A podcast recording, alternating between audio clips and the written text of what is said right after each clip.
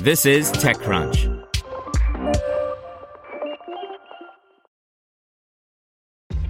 This episode is brought to you by ShipStation. You know, some things take a lot of work, like sending little robots to far off distant planets. And just as that's challenging, so too is running a successful e commerce business, especially when there's so much to do. So I want to introduce you all to ShipStation.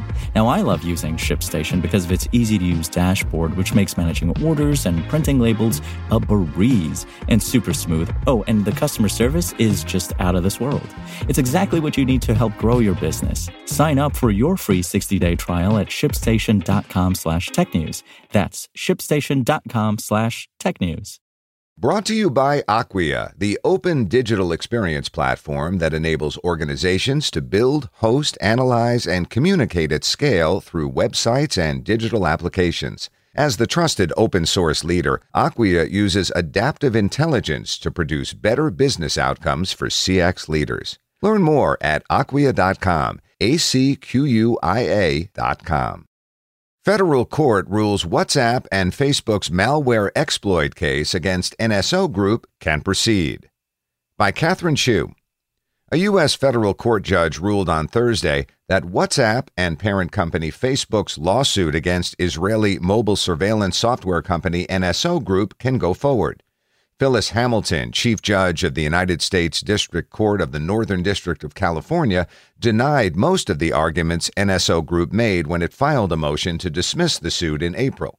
Last October, WhatsApp and Facebook filed a complaint alleging that NSO Group exploited an audio calling vulnerability in the messaging app to send malware to about 1,400 mobile devices, including ones that belong to journalists, human rights activists, political dissidents, diplomats, and senior government officials. WhatsApp and Facebook also claim that NSO Group developed a data program called Pegasus that extracted data, including messages, browser history, and contacts from phones, and sold support services to customers, including the Kingdom of Bahrain, United Arab Emirates, and Mexico. In its motion to dismiss the lawsuit, one of NSO Group's arguments was that its business dealings with foreign governments, which it said use its technology to fight terrorism and other serious crimes, granted it immunity from lawsuits filed in U.S. courts under the Foreign Sovereign Immunity Act, FSIA.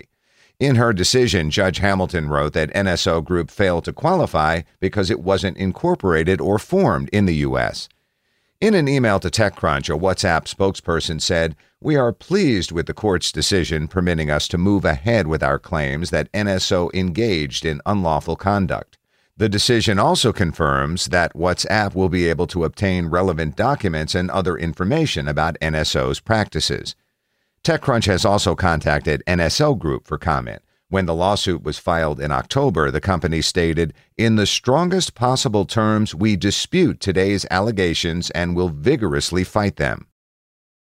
Want to learn how you can make smarter decisions with your money? Well, I've got the podcast for you. I'm Sean Pyles, and I host NerdWallet's Smart Money Podcast.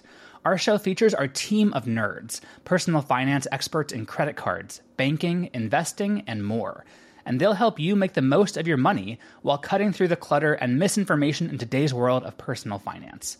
You'll get clarity on strategies to help you build your wealth, invest wisely, shop for financial products, and plan for major life events. Listen to NerdWallet's Smart Money Podcast wherever you get your podcasts.